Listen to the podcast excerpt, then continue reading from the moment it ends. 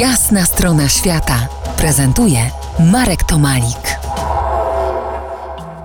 Po jasnej stronie świata Marian Kachniarz, profesor Uniwersytetu Przyrodniczego we Wrocławiu w Katedrze Gospodarki Przestrzennej. Skończyłeś geografię turyzmu. Zobowiązuje to troszkę e, może do komentarza tego, co się dzieje w obecnych czasach, gdzie chyba żadna e, gałąź gospodarki, może za wyjątkiem kultury oczywiście też, ale nie otrzymała takich cięgów. Możemy się zastanowić w ogóle nad tym, czy, czy turystyka, czy te wszystkie nasze podróże dalekie gdzieś za oceany, w eksploracji takiej turystycznej. Nie mówię eksploracji sensu stricto, której w zasadzie już, już nie ma, bo, bo jeżeli coś było do odkrycia i coś jeszcze jest do odkrycia, to są raczej oceany, już na lądach chyba wszystko podkrywano.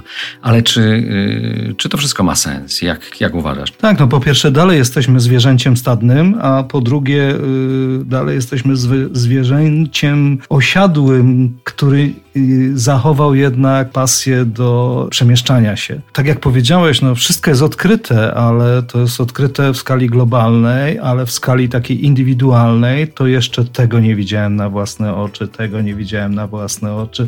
To co prawda pięknie wygląda na fotografiach czy na e, filmach, ale chyba już niejednokrotnie żeśmy się przekonali, że poznanie bezpośrednie jest niezastąpione, więc e, ja sądzę, że pomimo wielkich trudności, to ten pierwiastek e, wędrowania i pierwiastek e, oglądania czegoś na własne oczy nie zaniknie. Mogą się zmienić priorytety, mogą zmienić się dystanse, które pokonujemy, mogą się zmienić destynacje, ale chęć do, do, do podróżowania w nas pozostanie. A czy to nie jest tak, że otrzymaliśmy tutaj taki bardzo mocny sygnał od y, natury, bo to człowiekowi wydaje się, że jest tym najwyżej postawionym tutaj w cywilizacji stworzeniem, któremu wydaje się, że wszystko od niego zależy, że on tutaj może decydować o pewnych rzeczach.